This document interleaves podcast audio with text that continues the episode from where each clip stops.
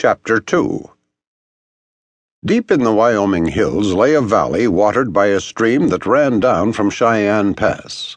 A band of Sioux Indians had an encampment there. Viewed from the summit of a grassy ridge, the scene was colorful and idle and quiet, in keeping with the lonely, beautiful valley. Cottonwoods and willows showed a bright green.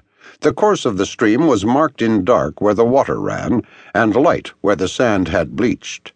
Brown and black dots scattered over the valley were in reality grazing horses.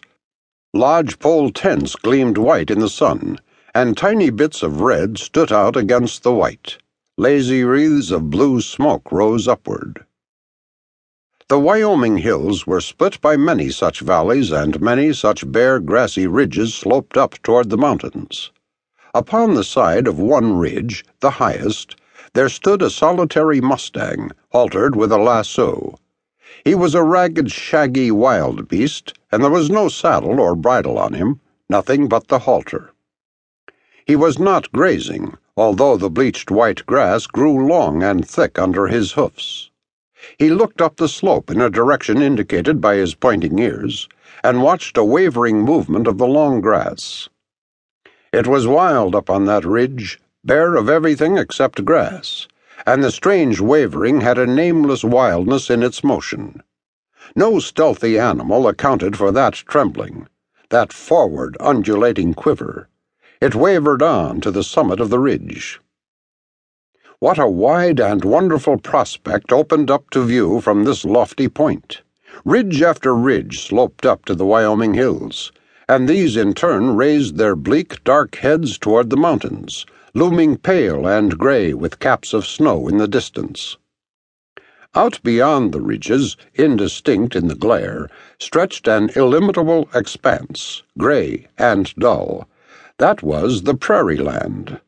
An eagle, lord of all he surveyed, sailed round and round in the sky. Below this grassy summit yawned a valley, narrow and long, losing itself by turns to distant east and west and through it ran a faint, white, winding line which was the old San Juan and Laramie Trail. There came a moment when the wavering in the grass ceased on the extreme edge of the slope. Then it parted to disclose the hideous visage of a Sioux Indian in war paint. His dark, piercing, malignant glance was fixed upon the San Juan and Laramie Trail. His half naked body rested at ease. A rifle lay under his hand. There he watched while the hours passed. The sun moved on in its course until it tipped the peaks with rose. Far down the valley, black and white objects appeared, crawling around the bend. The Indian gave an almost imperceptible start, but there was no change in his expression. He watched as before. These moving objects grew to be oxen and prairie schooners, a small caravan traveling east. It wound down the trail and halted in a circle on the bank of a stream. The Indian scout slid backward, and the parted grass, slowly closing, hid from his dark gaze the camp scene below. He wormed his way back well out of sight. Then rising, he ran over the summit of the ridge to leap upon his Mustang and ride wildly down the slope.